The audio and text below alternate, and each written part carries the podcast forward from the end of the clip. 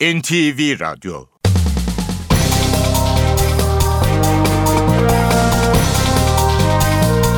İşe Giderken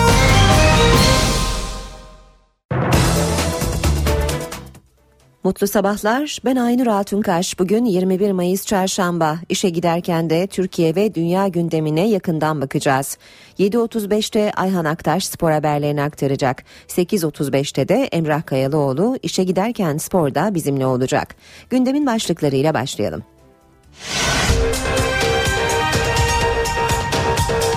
Akşam saatlerinde Kocaeli'de Tem yolunun Ankara yönünde meydana gelen zincirleme trafik kazasında 24 araç birbirine girdi. Kazada 5'i ağır 29 kişi yaralandı. Aynı saatlerde İstanbul'da da E5 Karayolu Zeytinburnu mevkiinde seyir halindeki bir otomobil yandı.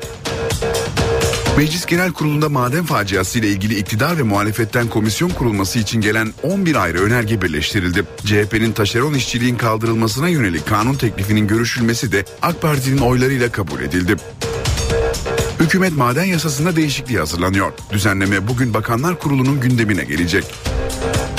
Bugün Çankaya Köşkü'nde hareketli saatler yaşanacak. Cumhurbaşkanı Gül, Başbakan Erdoğan ve MHP lideri Bahçeli'yi ayrı ayrı kabul edecek.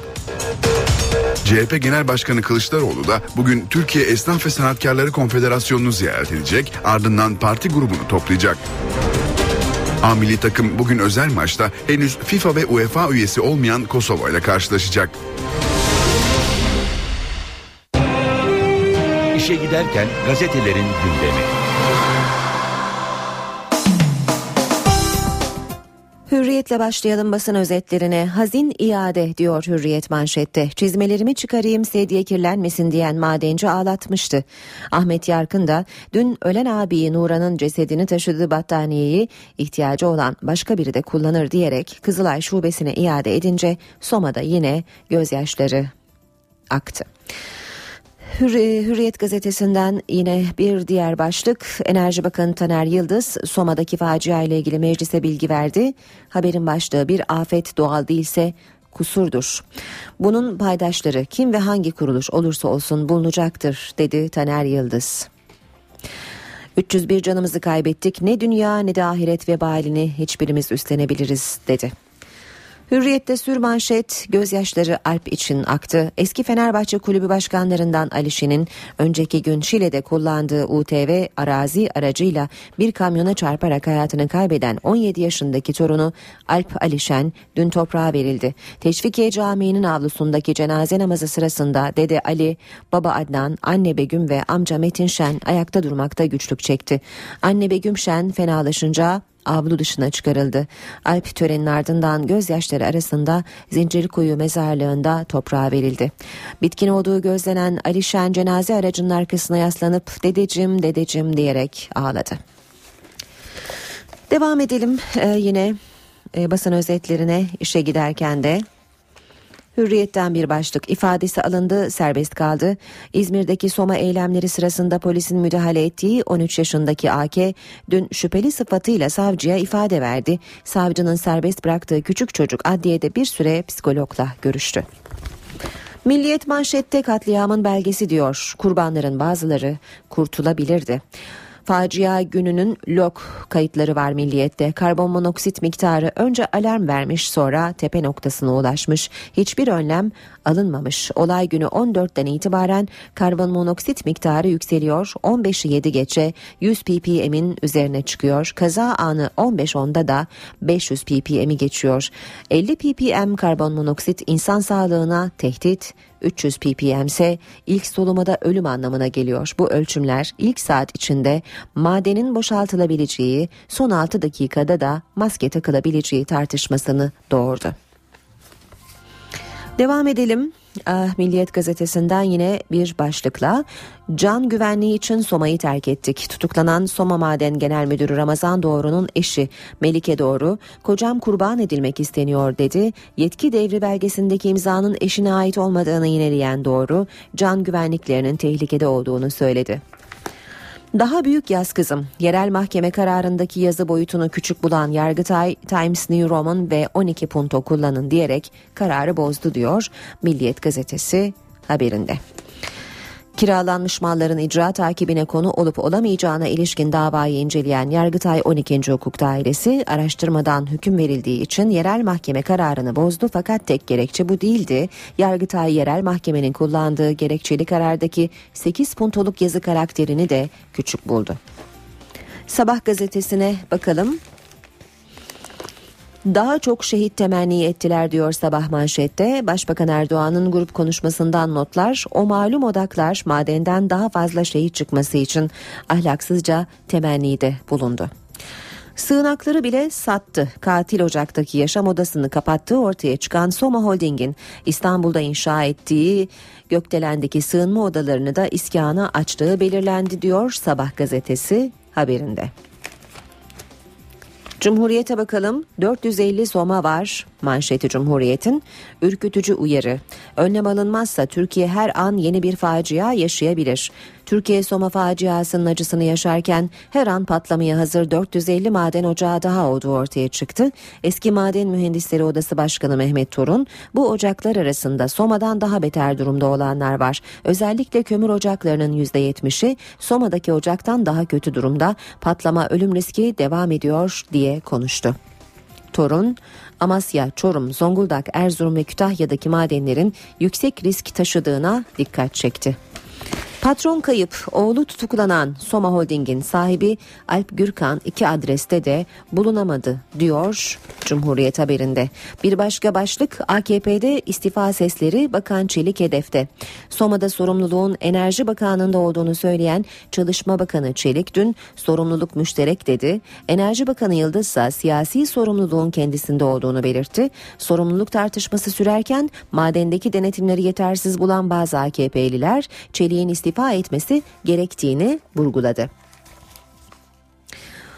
Herkese hayırlı cinayetler diyor bir başka başlıkta Cumhuriyet. İstanbul'da Maltepe Gülsuyu mahallesinde geçen yıl Eylül ayında uyuşturucu çetelerine karşı yapılan yürüyüşte öldürülen Hasan Ferit Gedik iddianamesi tamamlandı. İddianamede failler arasındaki telefon konuşmalarında geçen Allah herkese hayırlı cinayetler nasip etsin. Polis polis öldürmeyelim de devrimci öldürsek önemli değil ifadeleri yer aldı. Aynı haberi radikalde de görüyoruz. Allah hayırlı cinayetler nasip etsin başlığıyla. Manşet ise radikalde tekmenin öncesi Soma'da attığı tekmeyle tanınan Başbakanlık müşaviri Yusuf Yerkel'in tekme öncesi görüntüsü ortaya çıktı. İddiaların aksine Yerkel'e herhangi bir fiziki müdahale görünmüyor. Yerkel 7 gün iş göremez raporu almıştı. Görüntülere göre bir kişi konvoydaki araca tekme atmaya çalışıyor. Bu sırada iki özel harekat mensubu tarafından yere yatırılıyor. Yusuf Yerkel bu esnada yerdeki vatandaşa vuruyor. Yerkel tekmelediği kişinin kendisine saldırdığını belirtmiş ve 7 günlük rapor almıştı almıştı. Sağlık Bakanı Müezzinoğlu 3-5 günlük raporları inceleme gibi bir durumun söz konusu olmadığını açıkladı. Habertürk'le devam edelim. Kadere bak sizi taşıyorum. Habertürk'ün sürmanşeti.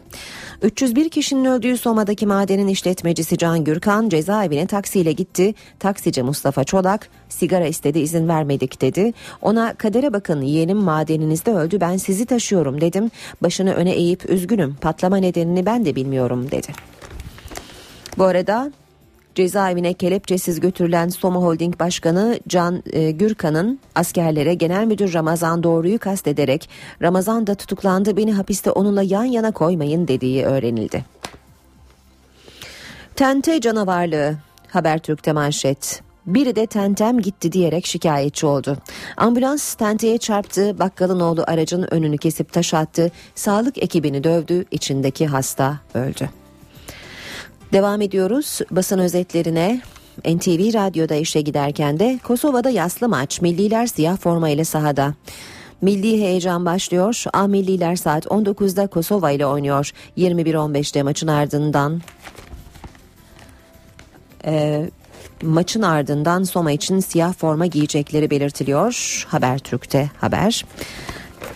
E, Zaman gazetesi var sırada. Maden sahipleri ağır cezadan nasıl kurtuluyor diye sormuş Zaman manşette. Son 5 yılda yaşanan Bükköy ve Karadon maden facialarının taksirle ölüm suçundan yargılanan sorumluları kısa süre cezaevinde kaldıktan sonra tutuksuz yargılanmak üzere serbest bırakıldı.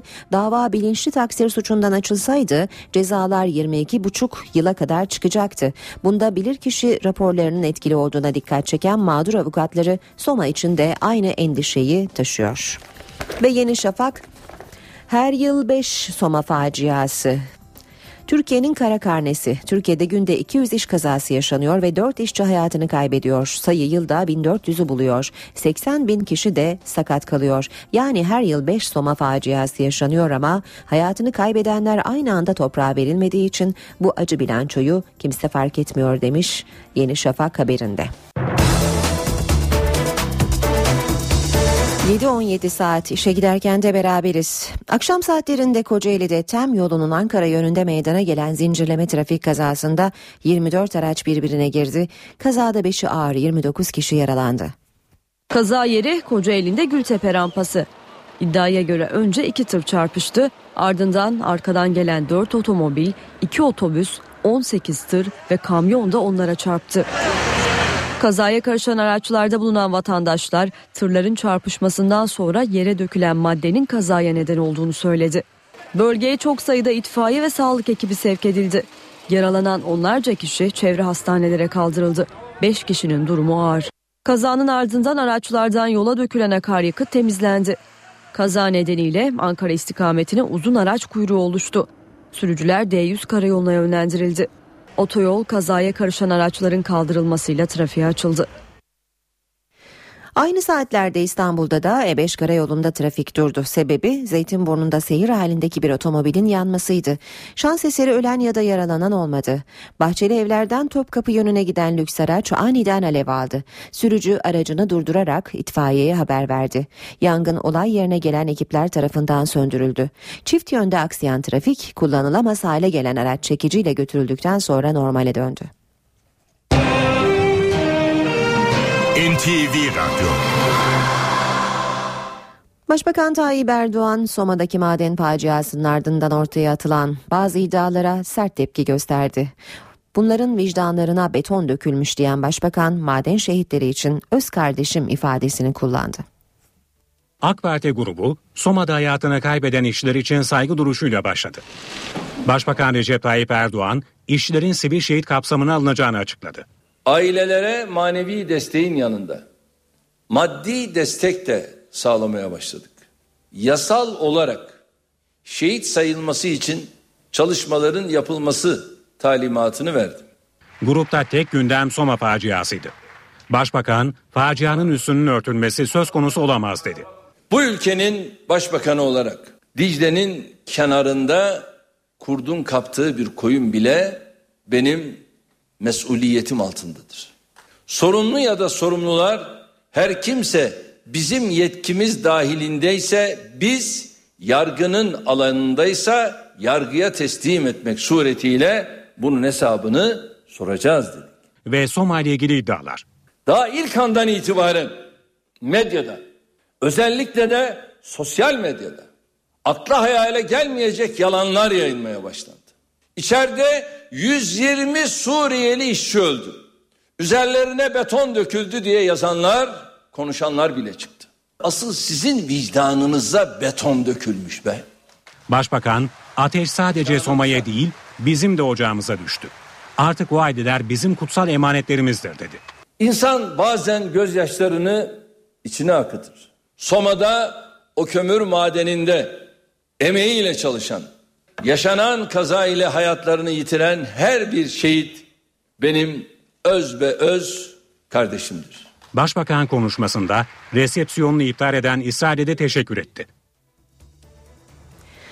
CHP lideri Kemal Kılıçdaroğlu ise grup toplantısında 301 madencinin isimlerini tek tek okudu ve bizi affedin dedi. O anlarda milletvekilleri gözyaşlarına hakim olamadı. Ayhan Avcı, Balıkesir, Bayram Ali Dağlı, İzmir, Bayram Bayındır, Manisa. Soma'da hayatını kaybedenlerin isimlerini tek tek okudu. Milletvekilleri ağlayarak dinledi. Hasan Akkaş, Manisa, Hayri Türker, Balıkesir. CHP Genel Başkanı Kemal Kılıçdaroğlu grup toplantısını Soma faciasına ayırdı. Hüseyin Avkaş, Manisa, CHP Genel Başkanı'nın okuduğu o isimleri milletvekilleri saygı duruşunda dinledi. Çok sayıda milletvekili de gözyaşlarına hakim olamadı. Beytullah Çakır İzmir, Bilal Ay İzmir, Bilal Bilgi Manisa, Bilal Kılıçdaroğlu 11 dakika 301 ismi saydı ve bizi affedin diyerek konuşmasını bitirdi. Aziz şehitlerimiz, ülkemin vicdan sahibi, bütün güzel insanları adına, insanlık adına aziz ruhlarınızdan af diliyorum. CHP geçtiğimiz hafta içinde hayatını kaybeden CHP İstanbul Milletvekili Mevlüt Aslanoğlu'nu da andı. Aslanoğlu'nun oğlu Erdem Aslanoğlu da salondaydı. CHP lideriyle yan yana oturdu. Milliyetçi Hareket Partisi Genel Başkanı Devlet Bahçeli ise grup toplantısındaki konuşmasında ihmal iddialarının altını çizdi ve Soma'daki ölümlerden hükümeti sorumlu tuttu. Bahçeli Enerji Bakanı Taner Yıldız'a ise teşekkür etti. Bu nasıl bir fıtrattır ki sürekli olarak madencilerimizi bulmaktadır. Başbakanın fıtrat dediğine gelişmiş ülkeler cinayet demektedir. Fıtrat değil cinayet dedi. MHP Genel Başkanı Devlet Bahçeli grup toplantısında Soma'daki maden faciası nedeniyle hükümete yüklendi. Başbakan Recep Tayyip Erdoğan'ın kayıpları anlatırken verdiği örnekleri eleştirdi. Bu misallerin veriliş ve anlatılış şekli Türkiye'yi nasıl bir kafa yapısının yönettiğini göstermektedir. Eğer önüne koyulsaydı Titanic isimli yolcu gemisinin 1912'de buzdağına çarpmasıyla denize gömülen binlerce kişiden bile örnekler verebilirdi. Bahçeli ihmal iddialarının altını çizdi. Ya bu sensörler arızalıdır ya da iş yerinde konuyla ilgili görevlendirilenler tehlikeyi hafif almıştır. Bize göre bu iki seçenekte cinayettir. Maden ocağında yaşam odalarının olmayışı, vardiya değişimlerinin aynı anda gerçekleşmesi çok ağır ve katlanamaz bir fatura çıkarmıştır. Bahçeli başbakana ve hükümete yüklendi ama bir kişiyi ayrı tuttu. MHP lideri Enerji ve Tabi Kaynaklar Bakanı Taner Yıldız'a Soma'daki çalışmaları nedeniyle bir kez daha teşekkür etti. HDP grubunun da tek gündem maddesi Soma'da yaşanan maden faciasıydı. HDP eş başkanı Ertuğrul Kürkçü'nün konuşma yaptığı kürsü siyah örtüyle kaplandı. Maden işçiliğinin fıtratında bu yoktur. Bu sermaye sahipliğinin ve devletin fıtratında vardır. O fıtratı değiştirmek de bizim boynumuza borçtur arkadaşlar. HDP grubunda da tek gündem maddesi Soma'ydı. Kürsü siyah örtüyle örtüldü.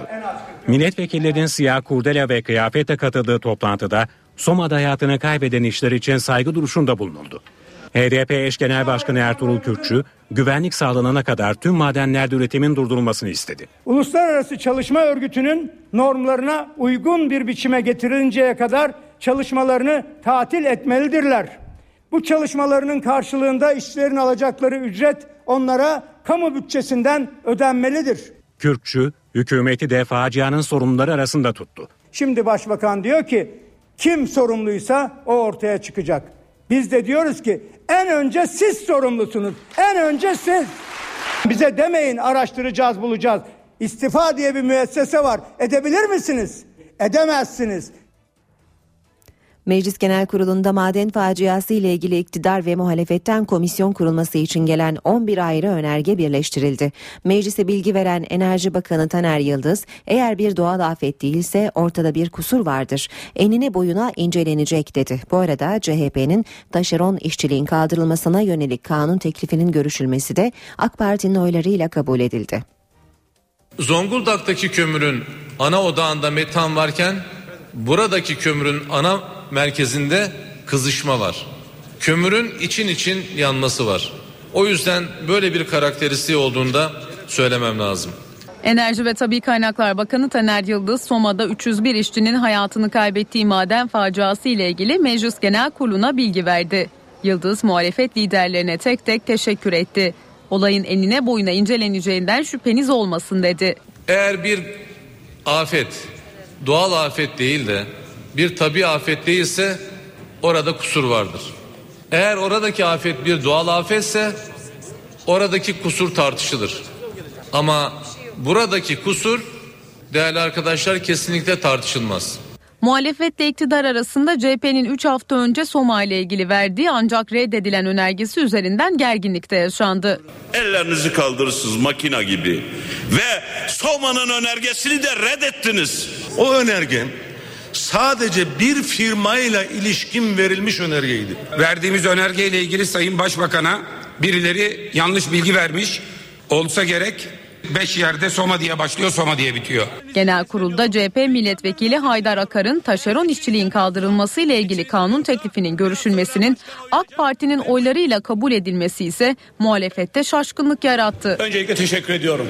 Bütün siyasi parti... İktidar ve muhalefetin Soma faciasının araştırılması için verdiği 11 ayrı önerge birleştirildi. 301 madencinin hayatını kaybettiği Soma'daki maden faciası Enerji ve Çalışma Bakanlıkları arasında yetki polemiği başlattı. Çalışma Bakanı Faruk Çelik, maden ocakları benimle ilgili değil, görevimiz sadece teftiş dedi. Enerji ve Tabi Kaynaklar Bakanı Taner Yıldız'a göre ise sorumluluk ortak. Kim ne kadar sorumlu olduğunu konuşabilir. Maden ocakları benimle ilgili değil. Açıklama Çalışma ve Sosyal Güvenlik Bakanı Faruk Çelik'ten geldi. Cumhuriyet gazetesine konuşan Çelik, bizim bakanlığımızın görevi teftişle sınırlı. Ocaklar, ruhsatlar ve işleyiş tamamen Enerji Bakanlığı'na bağlı. Kendi görev alanımızla ilgili hesap vermeye hazırız. Koltuk sevdalısı değilim dedi. Çalışma Bakanı'nın bu açıklamaları iki bakanlık arasında yetki tartışması mı var sorusunu gündeme getirdi. Genel kurulda konuşan Enerji ve Tabi Kaynaklar Bakanı Taner Yıldız sorumluluk ortak dedi. Bu işin tabii ki odağında rödevansla alakalı işletmecilik yapan özel sektör vardır ama sorumluluk olarak tek başına değildir. Rödevans işletmeciliği yapan TKİ'nin ruhsat sahibine varıncaya kadar Enerji ve Tabi Kaynaklar Bakanlığımızla beraber Çalışma Bakanlığımızın da içinde bulunduğu bir sorumluluk alanıdır.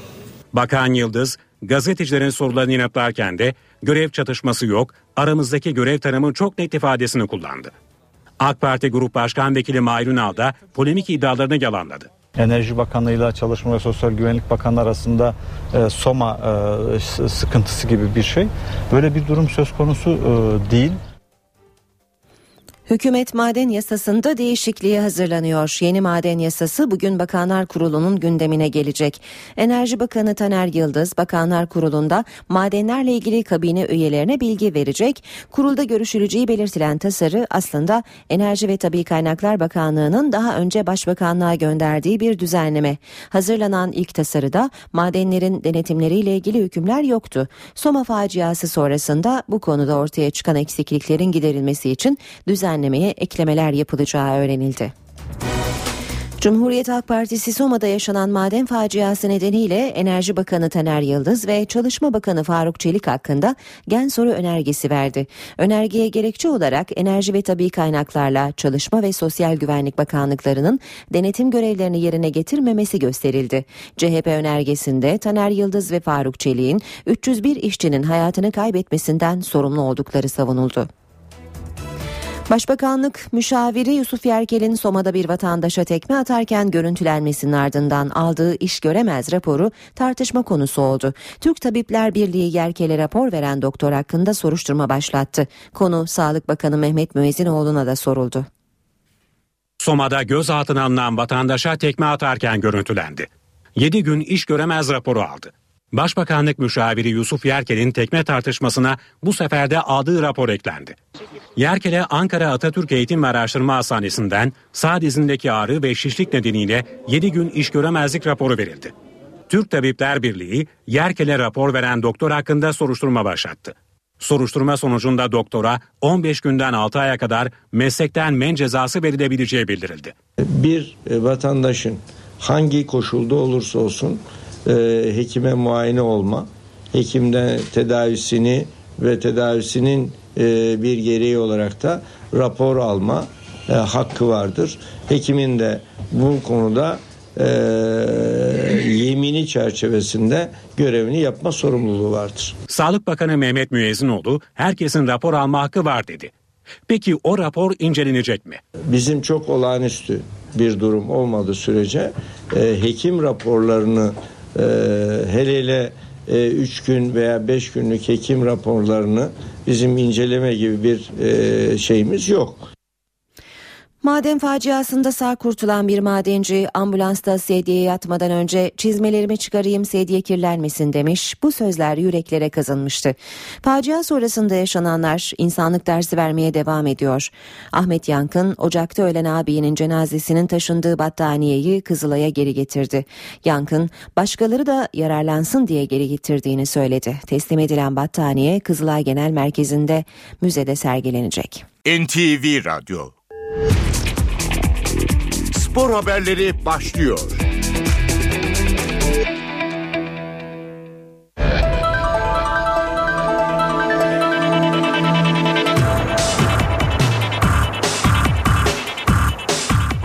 Günaydın ben Ayhan Aktaş spor gündeminden gelişmelerle sizlerle birlikteyiz.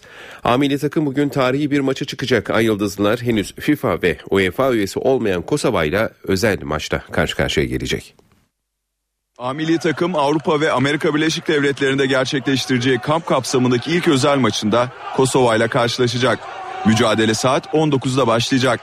Millilerde gözünden ameliyat olacak olan Semih Kaya ile ayak tarak kemiğindeki sakatlığı devam eden Burak Yılmaz kadrodan çıkartıldı. Semih'in yerine Hakan Balta, Burak Yılmaz'ın yerine ise Mustafa Pektemek kadroya dahil edildi. Milliler Kosova maçı için son çalışmasını Priştine kent stadında gerçekleştirdi. Antrenmana kafiledeki tüm futbolcular katıldı. Türkiye Futbol Direktörü ve Milli Takım Teknik Direktörü Fatih Terim'in maçta milli deneyimi az olan futbolculara şans tanıması bekleniyor. Ay Yıldızlı ekibimiz Kosova maçının ardından İrlanda Cumhuriyeti'nin başkenti Dublin'e geçecek. Ay Yıldızlılar 25 Mayıs Pazar günü 20'de İrlanda Cumhuriyeti ile yapacağı maç sonrasında kampın Avrupa ayağını noktalayarak Amerika Birleşik Devletleri'ne gidecek. İkinci kamp dönemini Birleşik Devletler'de yapacak milliler Honduras ve Amerika Birleşik Devletleri ile karşılaştıktan sonra 2 Haziran'da Türkiye'ye dönecek. Türkiye Futbol Direktörü ve Milli Takım Teknik Direktörü Fatih Terim, Kosova ile yapılacak maçın bu ülkenin tanıtımı için büyük önemi olacağını söyledi. Terim, milli takımın başındaki 100. maçın Kosova'ya denk gelmesine sevindiğini ifade ederken, Ay Yıldızların hedefinin Euro 2016 olduğunu vurguladı. Milli takım teknik direktörü Fatih Terim Kosova maçı öncesi basın toplantısında önemli açıklamalar yaptı.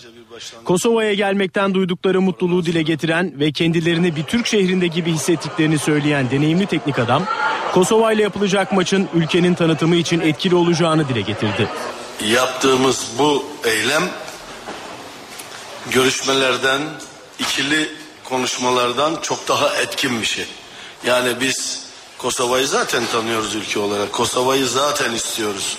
Kosova'nın dünyanın her tarafında, her bölümde, her yerde yer almasını istiyoruz. Ama yaptığımız şu hazırlık maçı eylemi e, bana göre FIFA'ya ve UEFA'ya zaten gönderilecek en önemli mesajları içeriyor bu. Fatih Terim milli takımın başında 100. maçına Kosova karşısında çıkacak. Deneyimli teknik adam bununla ilgili düşüncelerini paylaştı. Açıkçası tabii 100 tane milli maça çıkmak çok kolay bir şey değil. Dünyada da çok az bildiğim kadarıyla. Allah nasip etti. Bunların çoğunu da iyi şekilde bitirmenin gururunu yaşıyorum açıkçası. Fatih Terim başta Mehmet Topal, Volkan Demirel, Burak Umut ve Semih olmak üzere 8-10 oyuncunun sakatlıkları Arda'nın da Şampiyonlar Ligi finali yüzünden takımda olmadığını söyledi. Deneyimli teknik adam milli takımın oynayacağı 4 maçın önemine değinirken hedefin 2016 Avrupa Şampiyonası finalleri olduğunun altını çizdi. Oynanan turnuva ne olursa olsun, adı ne olursa olsun Türkiye her turnuvada olmak için mücadele eder. Bu Avrupa Şampiyonası'ndaki gruplarda da Fransa'da oynanacak Avrupa Şampiyonası'na gitmek için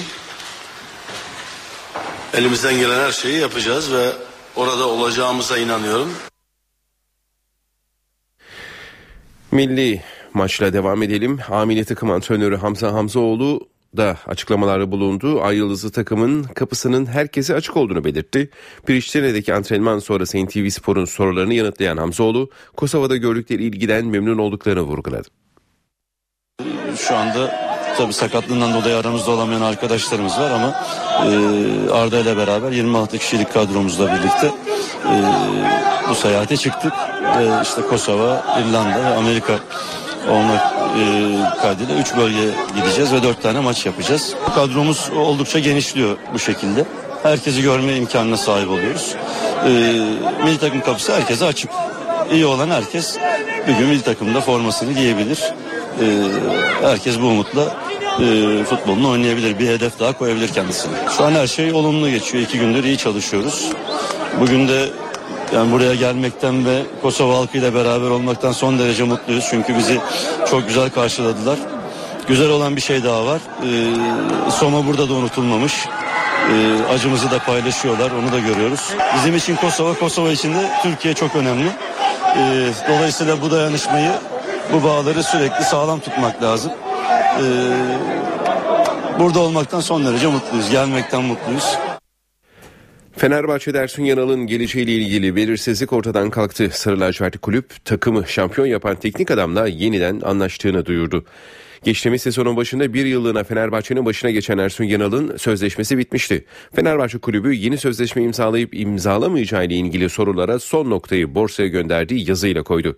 Kamuyu aydınlatma platformuna yapılan açıklamada Ersun Yanal'la yeni sözleşme imzalanması konusunda prensip anlaşmasına varılmış olup imza töreni bugün saat 14'te Fenerbahçe Şükrü Sarıçoğlu Stadı 1907 tribününde gerçekleştirilecektir denildi. Teknik direktör Ersun Yanal'ın Fenerbahçe ile imzalayacağı sözleşmesinin sözleşmenin ayrıntıları da belli olmaya başladı. Sarı lacivertli takımı görev yaptığı ilk yılda şampiyonluğa taşıyan Yanal kulübüyle iki yıllık sözleşme imzalayacak. Yanal'ın yardımcısı İsmail Kartal'la teknik ekibindeki diğer isimler de göreve devam edecek. Bu arada Yanal'ın Başkan Aziz Yıldırım'la yaptığı görüşmelerde ücret olarak yıllık 3,5 milyon euro istediği öğrenildi. Ancak pazarlıklar sonunda deneyimli hocanın 2 ila 2,5 milyon euroya evet dediği ifade edildi. Başkan Aziz Yıldırım'ın istikrarın sürmesi için Ersun Yanal'ın görevde kalmasını istediği ve görüşmeler sonunda ikna ettiği belirtildi. Ve Galatasaray'la devam edelim. Sarı Kırmızı Kulüp'te yeni sezonun ilk transferi gerçekleşmek üzere. Sarı Kırmızılı yönetim Gaziantep Sporlu Turgut Doğan Şahin'le anlaştı. İki kulüp arasındaki görüşmeler sürüyor.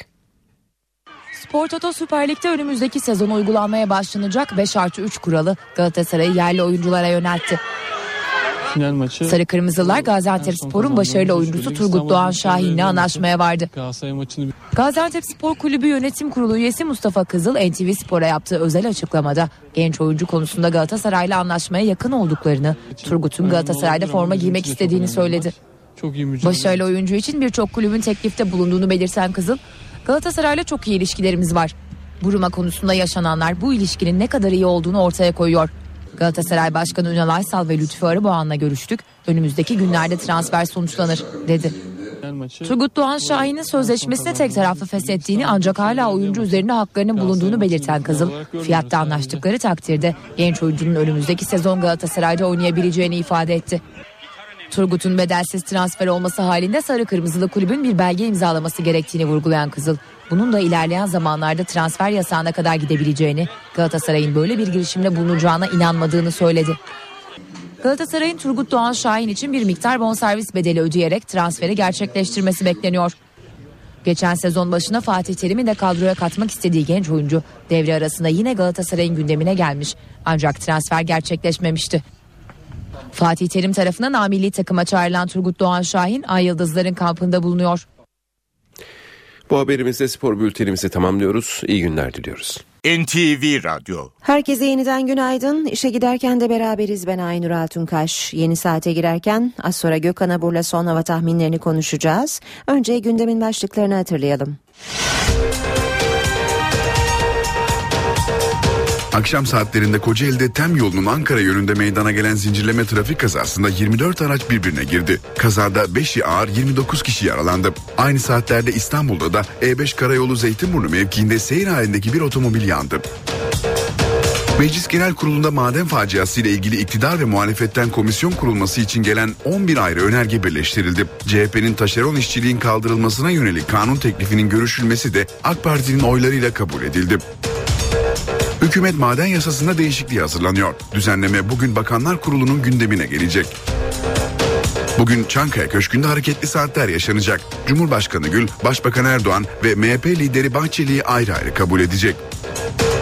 CHP Genel Başkanı Kılıçdaroğlu da bugün Türkiye Esnaf ve Sanatkarları Konfederasyonu'nu ziyaret edecek, ardından parti grubunu toplayacak. A milli takım bugün özel maçta henüz FIFA ve UEFA üyesi olmayan Kosova ile karşılaşacak. Gökhan Abur'la beraberiz. Günaydın Sayın Abur. Günaydın. Ee, bahar havası hüküm sürmeye devam ediyor yurdun e, büyük bir kesiminde.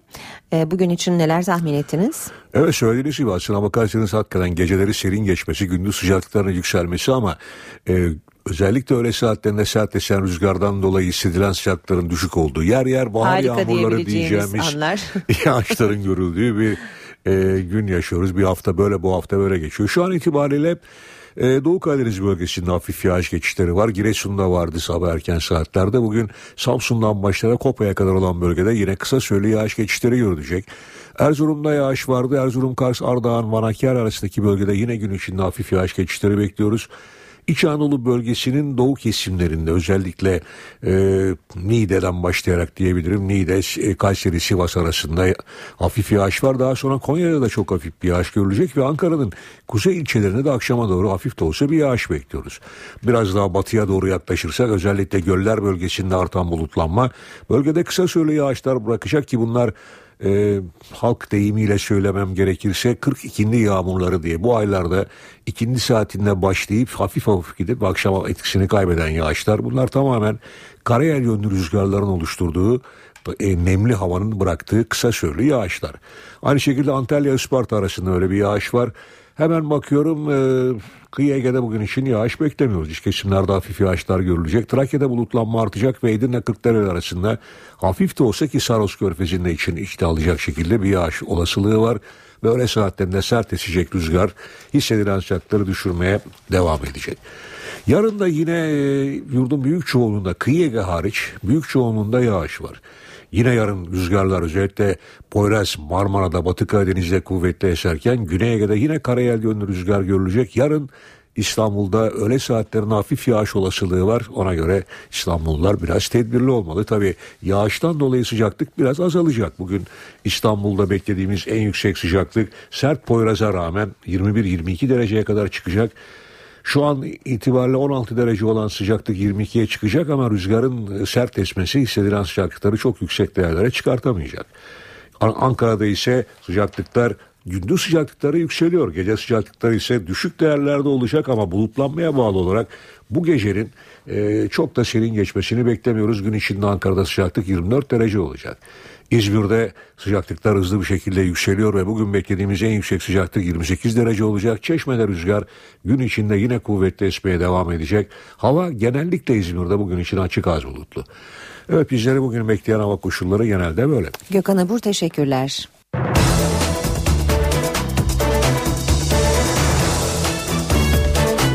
Gündemin ayrıntılarına bakmaya devam edelim. Soma'da 301 madencinin hayatını kaybetmesinin ardından hükümet maden yasasında değişikliğe hazırlanıyor. Yeni maden yasası bugün Bakanlar Kurulu'nun gündemine gelecek. Enerji Bakanı Taner Yıldız, Bakanlar Kurulu'nda madenlerle ilgili kabine üyelerine genel bilgi verecek. Kurulda görüşüleceği belirtilen tasarı aslında Enerji ve Tabi Kaynaklar Bakanlığı'nın daha önce Başbakanlığa gönderdiği bir düzenleme. Hazırlanan ilk tasarıda madenlerin denetimleriyle ilgili hüküm hükümler yoktu. Soma faciası sonrasında bu konuda ortaya çıkan eksikliklerin giderilmesi için düzenlemeye eklemeler yapılacağı öğrenildi. 301 madencinin hayatını kaybettiği Soma'daki maden faciası Enerji ve Çalışma Bakanlıkları arasında yetki polemiği başlattı. Çalışma Bakanı Faruk Çelik maden ocakları benimle ilgili değil görevimiz sadece teftiş dedi. Enerji ve Tabi Kaynaklar Bakanı Taner Yıldız'a göre ise sorumluluk ortak. Kim ne kadar sorumlu olduğunu konuşabilir. Maden ocakları benimle ilgili değil. Açıklama Çalışma ve Sosyal Güvenlik Bakanı Faruk Çelik'ten geldi. Cumhuriyet gazetesine konuşan Çelik, bizim bakanlığımızın görevi teftişle sınırlı. Ocaklar, ruhsatlar ve işleyiş ise tamamen Enerji Bakanlığı'na bağlı. Kendi görev alanımızla ilgili hesap vermeye hazırız. Koltuk sevdalısı değilim dedi. Çalışma Bakanı'nın bu açıklamaları iki bakanlık arasında yetki tartışması mı var sorusunu gündeme getirdi. Genel kurulda konuşan Enerji ve Tabi Kaynaklar Bakanı Taner Yıldız sorumluluk ortak dedi. Bu işin tabii ki odağında rödevansla alakalı işletmecilik yapan özel sektör vardır ama sorumluluk olarak tek başına değildir. Rödevans işletmeciliği yapan TKİ'nin ruhsat sahibine varıncaya kadar Enerji ve Tabi Kaynaklar Bakanlığımıza beraber Çalışma Bakanlığımızın da içinde bulunduğu bir sorumluluk alanıdır. Bakan Yıldız gazetecilerin sorularını yanıtlarken de görev çatışması yok, aramızdaki görev tanımı çok net ifadesini kullandı. AK Parti Grup Başkan Vekili Mahir Ünal da polemik iddialarını yalanladı. Enerji Bakanlığı ile Çalışma ve Sosyal Güvenlik Bakanlığı arasında e, Soma e, sıkıntısı gibi bir şey. Böyle bir durum söz konusu e, değil. MHP lideri Devlet Bahçeli çatı aday turlarına dün 10. Cumhurbaşkanı Ahmet Necdet Sezer'le devam etti. Görüşmenin ardından Sezer'e çatı aday formülüne nasıl bakıyorsunuz diye soruldu. Bahçeli bugün de Cumhurbaşkanı Abdullah Gül'le bir araya gelecek. 9. Cumhurbaşkanı Süleyman Demirel'in ardından bu kez 10. Cumhurbaşkanı Ahmet Necdet Sezer'in kapısını çaldı. MHP lideri Devlet Bahçeli, Cumhurbaşkanlığı için çatı aday arayışlarına devam etti. Sezer konuğunu kapıda karşıladı. 50 dakikalık görüşme sonrası açıklamalar kısa ve özdü. Sezer'e çatı aday formülüne bakışı soruldu. Sayın partilerin takdiri. Benim söyleyeceğim bir şey yok. MHP lideri Devlet Bahçeli de görüşlerini aktardıklarını söyledi. Çok e, sıcak bir ortamda düşüncelerimizi arz ettik. Kendileri de bizim bu düşüncelerimizi dikkatlice dinlediler. Ancak Bahçeli daha fazla detaya girmedi. İsimler konuşuldu mu yoksa sadece aday nitelikleri üzerinden mi değerlendirme yapıldı buna ilişkin bilgi vermedi. MHP liderinin görüşmeleri sürecek. Mevcut Cumhurbaşkanı Abdullah Gül ile bir araya gelerek 10 Ağustos'ta yapılacak köşk seçimini değerlendirecek. Ankara dün çözüm süreci konulu sürpriz bir toplantıya ev sahipliği yaptı. HDP heyeti Başbakan Yardımcısı Beşir Atalay, İçişleri Bakanı Efkan Ala, Adalet Bakanı Bekir Bozdağ ile görüştü. Toplantıda çözüm sürecinde gelinen nokta ve bundan sonra atılacak adımlar görüşüldü. Gelinen nokta bugüne kadar e, yapılanlar ve bundan sonrasına dair e, kapsamlı bir e, değerlendirme ve görüş alışverişinde bulunduk. Başkentin çözüm süreci mesaisi sürüyor. Başbakan Recep Tayyip Erdoğan'ın 7 bakanla yaptığı toplantının ardından Başbakanlık bu kez de HDP hükümet görüşmesine ev sahipliği yaptı. Geçtiğimiz günlerde İmralı ve Kandil'de de temaslarda bulunan HDP Grup Başkan Vekilleri Pervin Buldan, İdris Baluken ve İstanbul Milletvekili Sırrı Süreyya Önder, Başbakan Yardımcısı Beşir Atalay, İçişleri Bakanı Efkan Ala ve Adalet Bakanı Bekir Bozdağ ile bir araya geldi. Yaklaşık 1 saat 45 dakika süren toplantının ardından açıklamayı HDP Milletvekili Sırrı Süreyya Önder yaptı. Çatışmasızlık sürecinin çok kıymetli olduğunu ve korunması ve kalıcılaştırılması gerektiğini düşünüyoruz. Ee, gerek İmral'da Sayın Öcalan'la gerek KCK yetkilileriyle izlenimleri paylaştık. Edinilen bilgilere göre görüşmede çatışmasızlık sürecinin devam etmesi konusunda iki tarafta irade beyanında bulundu. Hükümet temsilcileri geri adım atılmasının söz konusu olmayacağını, sürecin ilerlemesi için de adım atılacağını ifade etti. HDP heyeti ise yeni kale kol yapımının devam etmesi konusunda eleştiriler getirdi. Terörle mücadele kanununun kaldırılması ve çözüm sürecine ilişkin yasal düzenlemelerin hayata geçmesini talep etti. Tunceli'de karakol inşaatına giden yolda 61 kilogram patlayıcı bulundu. Açıklamayı Tunceli Valiliği yaptı. Dallıbahçe Karakol inşaatına giden yol üzerinde güvenlik güçleri tarafından el yapımı patlayıcı madde bulunduğu belirtildi. Patlayıcı bomba imha ekipleri tarafından etkisiz hale getirildi. İstanbul'da Gezi Parkı eylemlerinde bir aracın çarpması sonucu hayatını kaybeden Mehmet Ayvalıtaş'ın ölümüne ilişkin keşif çalışması yapıldı. Davanın üçüncü duruşması bugün yapılacak. Keşif çalışmasına katılan İstanbul Teknik Üniversitesi öğretim üyesi Profesör Doktor Ergun Gedizoğlu, olayın yaşandığı gün yolun yarısının fiilen trafiğe kapalı olması nedeniyle karşı yönden gelen araçların yavaşlamasının yasal gereklilik olduğuna dikkat çekti. 20 yaşındaki Mehmet Ayvalıtaş geçen yıl Haziran ayında ayında otoyolda araçları yavaşlatmak istediği sırada bir otomobilin çarpması sonucu hayatını kaybetti. Sürücü Ayvalı Taş'ı görmediğini ileri sürdü. Ayvalı Taş'ın ölümüne ilişkin davanın 3. duruşması bugün yapılacak. Keşif çalışmasına ilişkin belgeler de mahkemeye sunulacak. Anayasa Mahkemesi Aziz Yıldırım'ın şike davasında adil yargılanmadığı iddiasıyla yaptığı başvuru kapsamında İstanbul 13. Ağır Ceza Mahkemesi'nden bazı belgeler istedi.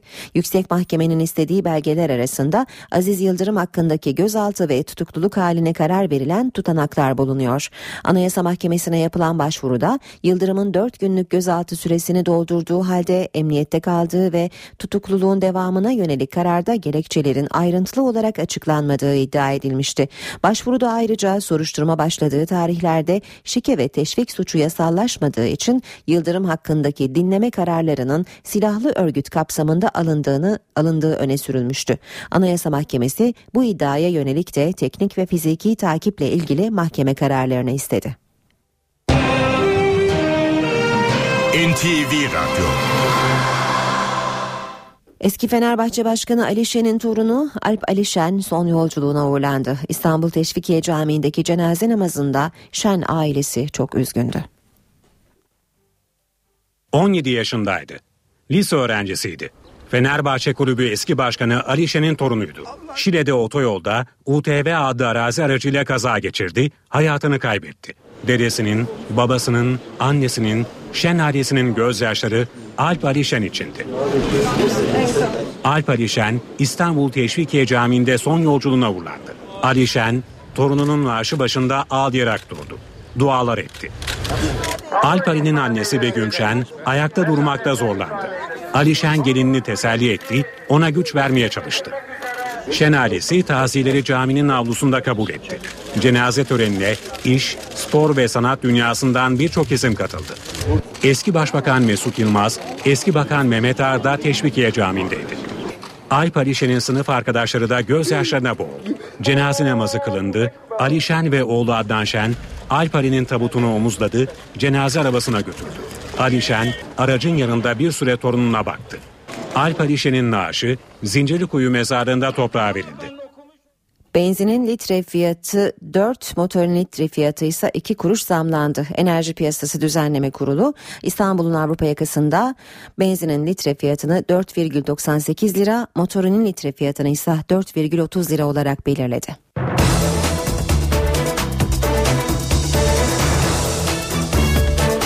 Saat 8.20 işe giderken de beraberiz. Başkent gündemiyle devam ediyoruz. Gökhan Gör- e, Gerçek karşımızda. Günaydın Gökhan.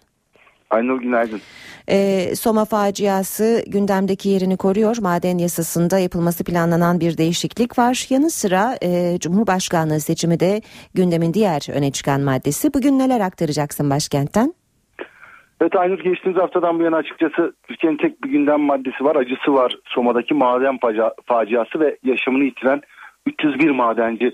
Facianın neden ve sonuçları tartışılmaya devam ediyor. Siyasetin öncelikli gündeminde 26 gözaltı, 8 tutuklamayla sonuçlanan soruşturma ve ailelere yapılması planlanan yardımlar bugün de konuşulacak ve maden yasası bu tür kazaların bir daha olmaması için neler yapılması gerektiği de e, öncelikli gündemi başkentin. Soma'nın yanı sıra Cumhurbaşkanlığı seçimi ve çözüm süreci önemli gündem, gündem maddeleri arasında olacak. Ee, Evet devletin zirvesiyle başlayalım istersen. Cumhurbaşkanı Abdullah Gül ve Başbakan Erdoğan Çankaya Köşkü'nde bir araya gelecek. Görüşmenin gündeminde hem Soma'da yaşananlar e, ve bundan sonra atılacak adımlar hem baş, e, başkent gündemini son birkaç gündür hareketlendiren çözüm süreci hem de Cumhurbaşkanlığı seçimi olacak. Başbakan Erdoğan ve Cumhurbaşkanı Abdullah Gül e, Cumhurbaşkanlığı e, isimleri aday isimleri tartışmaları gündeme geldikten sonra dördüncü kez bir araya gelecek ve bu konudaki değerlendirmelere devam edecek. E, MHP lideri Devlet Bahçeli de bu yönde temaslarını sürdürüyor. Çatı, aday formülü ilk olarak Bahçeli tarafından açıklanmıştı. Her kesimden oy alabilecek muhalefetin ortak adayı çatı aday. E, bu çerçevede görüşmeler gerçekleştiriyor. 9. Cumhurbaşkanı Süleyman Demirel ve 10. Cumhurbaşkanı Ahmet Necdet Sezer'in ardından bugün de Cumhurbaşkanı Abdullah Gül ile bir araya gelecek Devlet Bahçeli çatı aday önerisine yönelik fikirlerini alacak. Gül'den e, AK Parti'nin adayının bu ayın sonuna kadar netleşmesi bekleniyor. YSK'nın adaylık e, ile ilgili verdiği süre Temmuz'da sona eriyor ama AK Parti'nin bu ay sonuna kadar bir aday ismi açıklaması bekleniyor. Evet Bakanlar Kurulu toplantısı da var bugün Erdoğan Başkanlığı'nda toplanacak toplantının ana gündemi Soma'daki facia olacak. Enerji ve Tabi Kaynaklar Bakanı ve Çalışma Bakanı facianın ardından yaşananlara ve yürütülen çalışmalara ilişkin kapsamlı bir bilgilendirme yapacak. Yapılması planlanan yeni maden yasası da öncelikli gündem maddeleri arasında Bakanlar Kurulu'nun. Aile Bakanı Soma'da hayatını kaybeden işçilerin sivil şehit sayılmasına ilişkin e, bir açıklama yapmıştı dün. Buna ilişkin çalışmaları da Bakanlar Kurulu gündemine taşıyacak Aile Bakanı. Bakanlar Kurulu'nda ayrıca çözüm sürecinde gelinen son nokta ve Cumhurbaşkanlığı seçimine ilişkin gelişmeler de etraflıca masaya yatırılacak. Muhalefetin gündemine gelince CHP lideri Kemal Kılıçdaroğlu e, mecliste kapalı grup toplantısı yapacak. E, CHP'nin dünkü grup toplantısının tek bir başlığı vardı. Soma'ydı. E, faciada yaşamını yitiren 301 madencinin isimlerini saydı Kılıçdaroğlu. Bizi affedin dedi.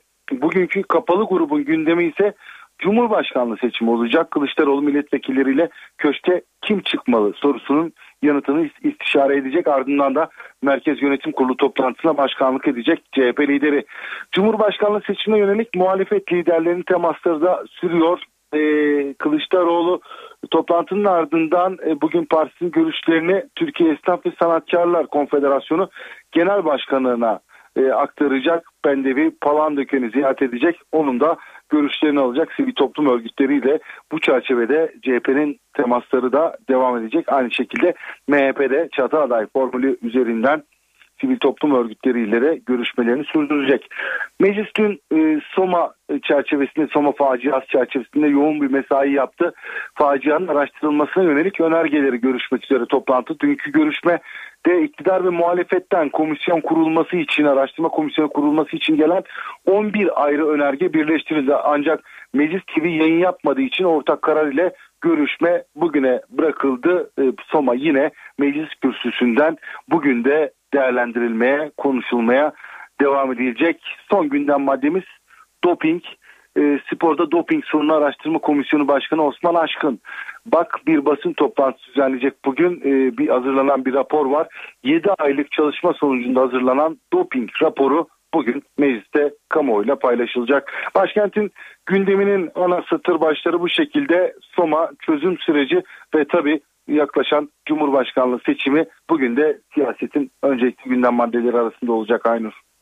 Gökhan teşekkürler. Başkent gündemini Gökhan gerçekten aldık. Şimdi Profesör Doktor Güngör Uras'ı dinleyelim. Ayşe teyze ne yapsın köşesinde. Ayşe teyze ne yapsın? Güngör Uras, Ayşe teyze ekonomide olan biteni anlatıyor. Merhaba sayın dinleyenler, merhaba Ayşe Hanım teyze, merhaba Ali Rıza Bey amca. Uçak sayıları artıyor, uçulan şehirlerin sayıları artıyor. Bu uçakları uçuracak pilotlara ihtiyaç var. Pilot talebi o kadar artmaya başladı ki pilot bulmak sorun oluyor. Türk uçaklarını şimdilerde 5000 Türk pilotu kullanıyor. Türk pilotlarının sayısı yetmediğinden Türk uçaklarında 600 dolayında yabancı kadın ve erkek pilot görev yapıyor. Pilot talebinin bu büyüklüğü karşısında çok kişi profesyonel pilot olmak için özel eğitim almaya başladı. Kimi uçmaktan hoşlandığı için, kimi de pilotluk mesleğinin yüksek ücret getirisinin cazibesiyle pilot olmak istiyor. Pilot olmak isteyenlerin sayısı artınca pilotluk eğitimi veren kuruluşların sayıları da artmaya başladı. Ticari uçakları uçurabilmek için pilotaj eğitimi ile farklı bir lisans almak, farklı bir belge almak gerekiyor. Bu lisansı almak için üniversitelerde 4 yıllık pilotaj kurslarında 18 aylık eğitim veriliyor. Özel uçakları, küçük uçakları uçurmak için verilen lisansların eğitim süreleri ise daha kısa. Bunlar iki buçuk ay dolayında. Ticari uçaklar için gerekli pilotaj eğitimi veren üniversiteler ve eğitim kurumlarında öğrencilerden çok yüksek ücretler tahsil ediliyor. Bu kurslardan lisans alabilmek için ödenen ücret ortalama 50 bin euronun yani ortalama 150 bin liranın üzerinde. Ordunun ve hava yollarının pilot eğitimi veren kurumları dahil Türkiye'de şimdilerde 20 kurum pilot yetiştiriyor. Helikopter pilotu yetiştiren 3, balon pilotu yetiştiren 3, planör eğitimi veren 1, küçük uçaklar için pilot yetiştiren 2 eğitim kurumu var. Pilot talebi giderek artacak. Pilota olan talep nedeniyle pilotlara ödenen ücret de göreceli olarak yükseliyor. Ancak pilotluk unutmayalım ki çok yorucu, çok zor ve özelliği olan bir meslek. Onun için pilotluk eğitimi veren kuruluşlara önem vermemiz ve bunların iyi denetlenmesi gerekiyor. Bir başka söyleşi de birlikte olmak ümidiyle şen ve esen kalınız sayın dinleyenler. Uras'a sormak istediklerinizi ntvradio.ntv.com.tr adresine yazabilirsiniz. Piyasalarla devam edelim. BIST 100 endeksi %0,33 değer kazanarak 75.255 puandan kapandı. Bu sabah dolar serbest piyasada 2 lira 11 kuruş, euro 2 lira 90 kuruştan satılıyor. Euro dolar 1.37 dolar yen 101 düzeyinde. Altının onsu 1295 dolar. Kapalı çarşıda külçe altının gramı 88, çeyrek altın 154 liradan satılıyor. Brent petrolün varili 110 dolar.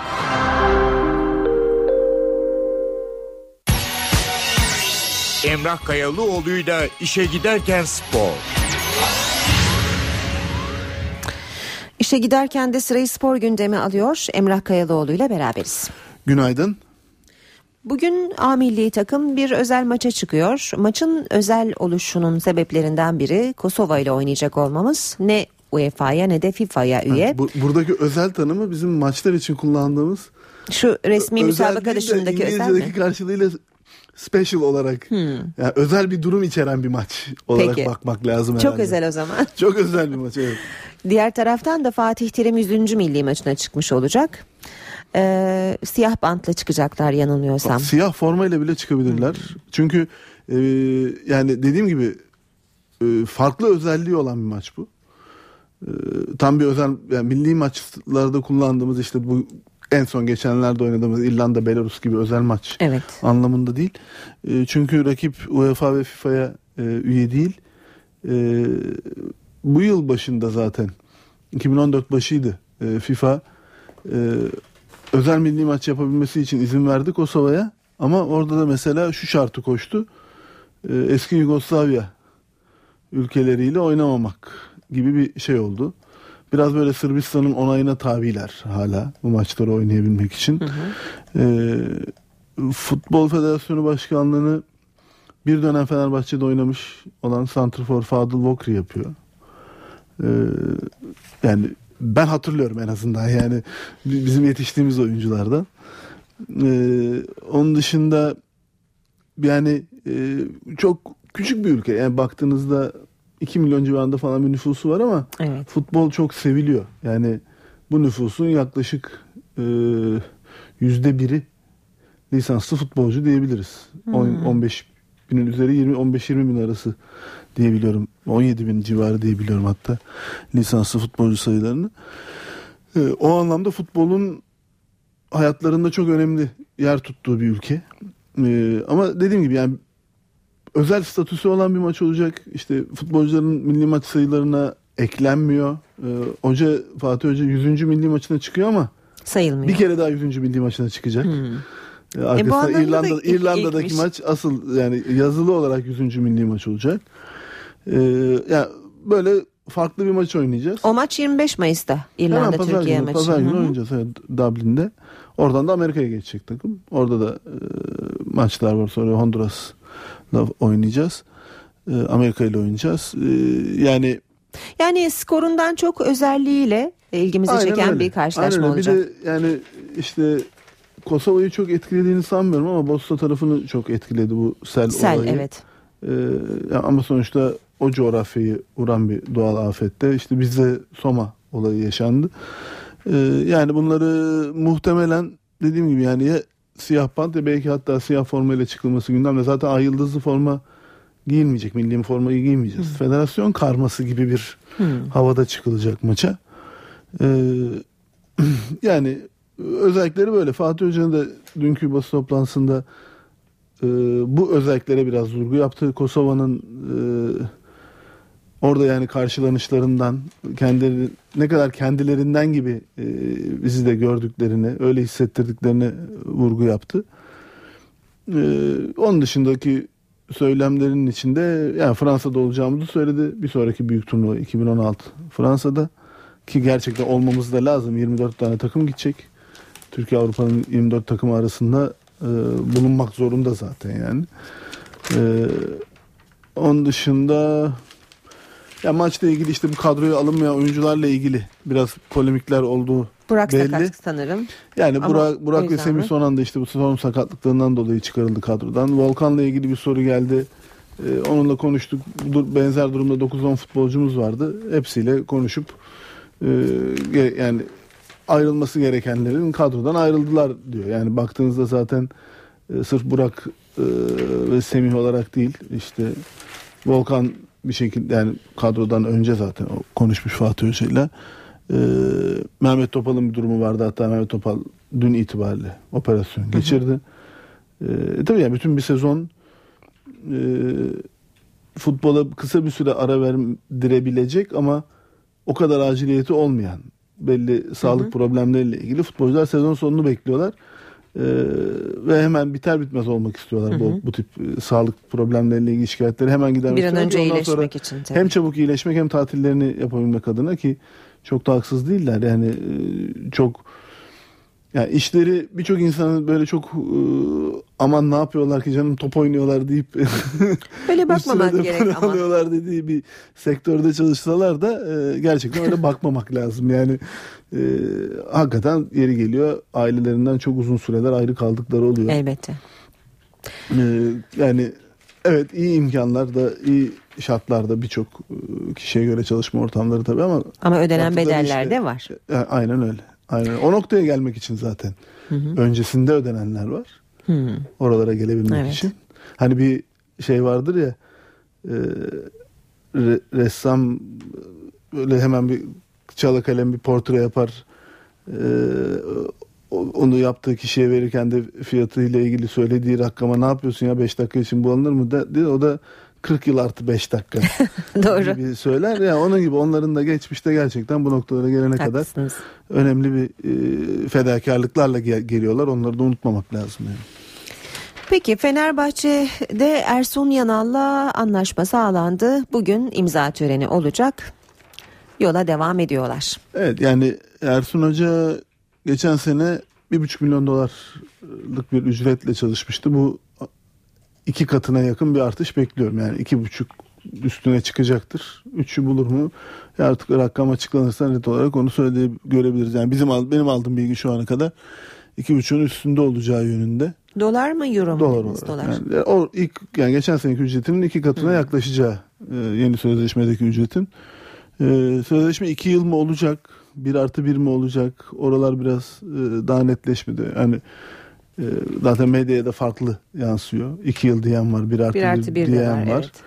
E, o noktada farklı bilgiler e, gelmiş her taraftan. E, biz de tam net bir şeyi öğrenemedik o noktada. Yani farklı farklı söylemler geldi. E, ama yani e,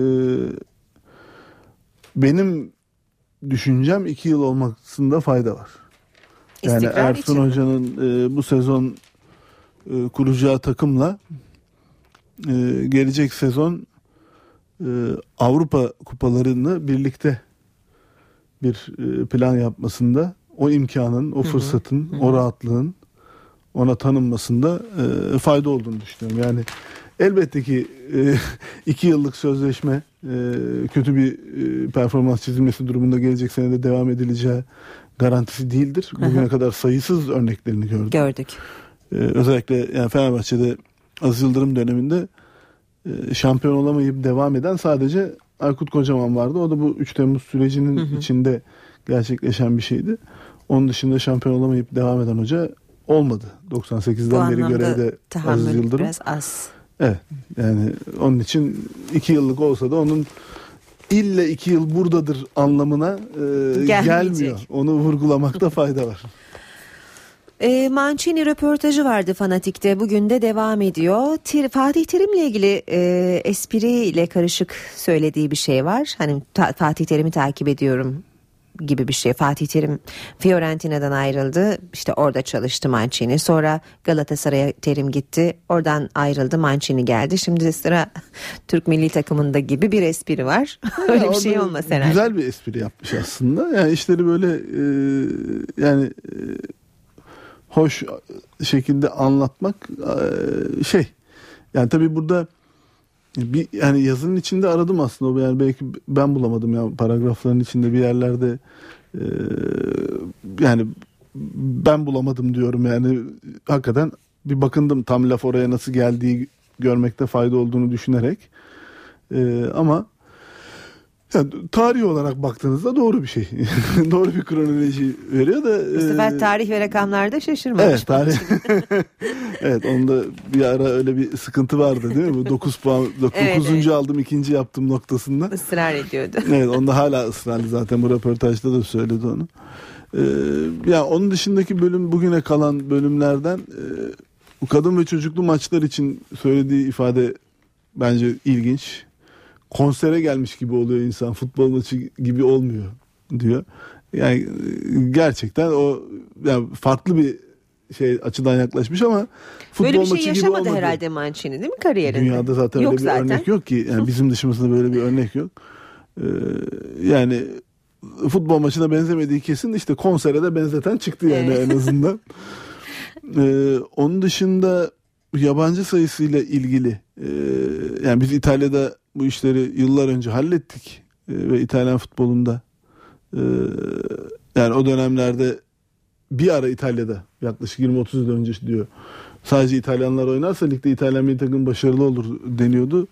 Ee, bu saçmalıktan vazgeçmemizle birlikte İtalyan futbolu aşama kaydetti diyor. Ee, yani Türkiye'deki uygulamayı da eleştiriyor bu yönde. Yani milli takımın gelişmesini istiyorsanız açacaksınız kapıları diyor. Bu korumacılıkla gelişmez diyor aslında. Ee, belli oyuncularla ilgili yine sözleri var. Transfere yönelik tabii. Ee, yani Balotelli e, beğendiğini söylüyor futbolcu olarak çok da sevdiğini ama Milan'ı bırakacağını sanmıyor Ee, ve yaşını daha Türkiye transfer için çok genç olduğunu söylüyor. Gökhan Töre'yi beğeniyormuş. Evet yani beğendiğim oyuncular arasında dedi. Gökhan Töre'nin durumu tabii biraz daha farklı. Beşiktaş'ta forma giyiyor ama bonservisi Beşiktaş'ta değil. Ee, yani ama o bir yandan da Rusya'dan ona istenen bonservis ücreti çok yüksek. Ee, Türk yani yemeklerini çok- seviyormuş, camilere gidiyormuş, artık şey, evet, gidiyormuş. ko- müzelere Evet, gidiyor. İstanbul evet. rakı şiş kebap vesaire gibi gider ya öyle hani sorulduğunda E tabii, yabancılara Boğaz boğaz vesaire diye sayarlar. E, ona da o bölümü gelmiş yani demek. Soma içinde baretli bir fotoğrafı var. O şeyle ilgili Soma ile ilgili e, son maçtan önce e, ya, Lig TV'de şey, yayına çıktığında Baret'in ayarı yapılmadan çıkmıştı. Kafasına bir türlü oturtamadı Hmm. en sonunda elini aldı. Ama en azından Ha. yani böyle Ama duyarlı oluşunu eline alıp yine de. tutmaya devam etti. O anlamda yani